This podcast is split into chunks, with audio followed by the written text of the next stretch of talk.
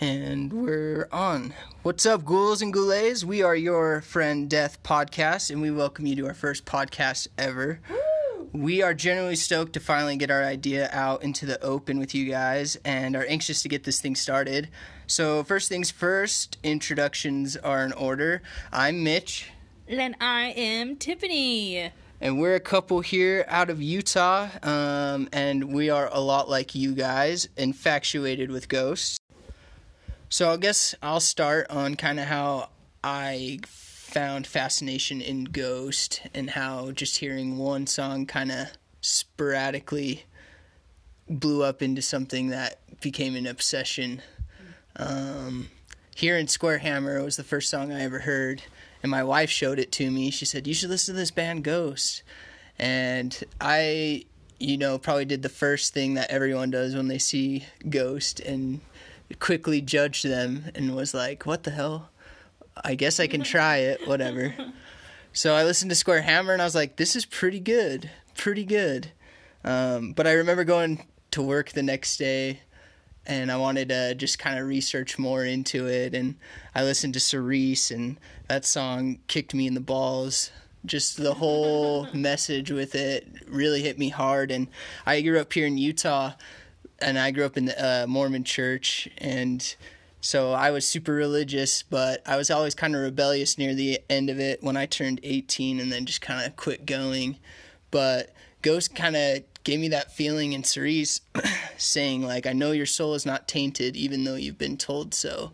And those lyrics really hit me hard and really kind of connected me to my fascination with them. Um, and I think I listened to every song I could possibly listen to at work that day. And I came home, Tiff, sit down. I got to show you three songs. and I just remember her saying, "Oh no, what did I do?" You know. But uh, it was it was awesome. So Cirice hit me, and then I remember listening to Year Zero and hearing that big old symphony percussion. Just reminded me of like the dark side in Star Wars just mm. in your face, and that really caught me.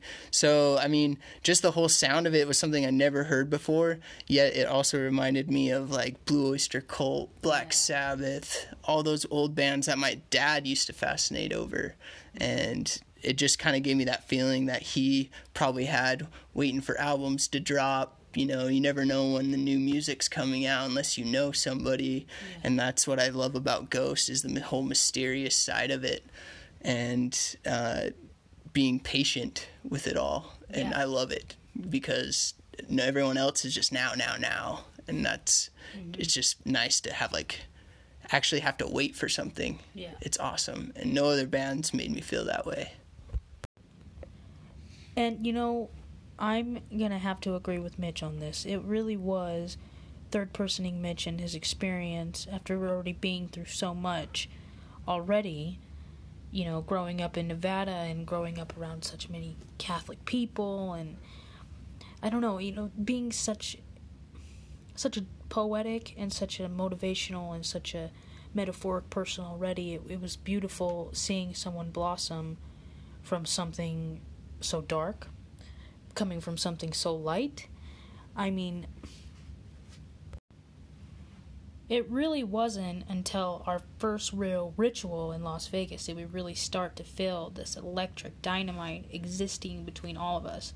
We'd never really been to Vegas before or let around so many ghost fans at once. I mean, being from Utah, we we'd each had our own expectations set out for us, but we did our best not to let those define too much of anything. We'd up until that point had never really been around such a large crowd of ghost fans, let alone people uh, even remotely willing to accept us. In Utah, we see few and far between, which is, you know, like we said, such a huge Mormon following. So when it did happen, it was mm-hmm. it, was amazing. It, it would whether it was a you know forty five year old man, you know, just casually walking through the store, or you know someone you know a little bit more our age that you know spotted us in like the mall or something like that. It was something.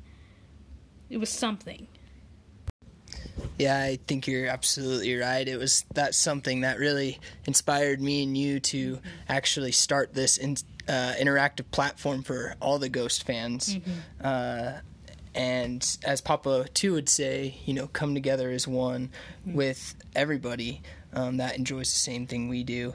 Not even about the band or the theories or the predictions, but passions and thoughts and experiences, um, single handedly uh, ignited through Ghost's influence on all of us. Um, so we invite you guys all to follow us on our platforms. We have Twitter and Instagram. Um, and if you haven't followed, go ahead and go follow us. And if you have, we love you and appreciate it. It's awesome. Absolutely. Um, get our word out so we can talk to everybody we possibly can. Um, we want to make this much as uh, we thing as we possibly can and more about you guys just as much as it is about us. Because that's what really made us all feel loved and accepted enough to do this.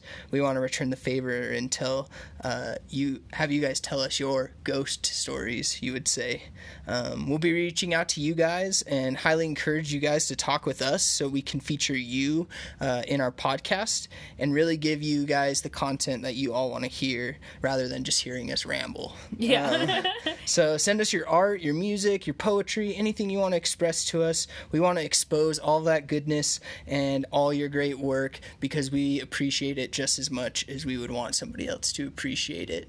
So definitely reach out to us. Um, thank you so much for listening. We'll be back next Tuesday with a full episode, and we look forward to hearing from you guys. Thanks, guys, and have a kick ass night. Have a good night.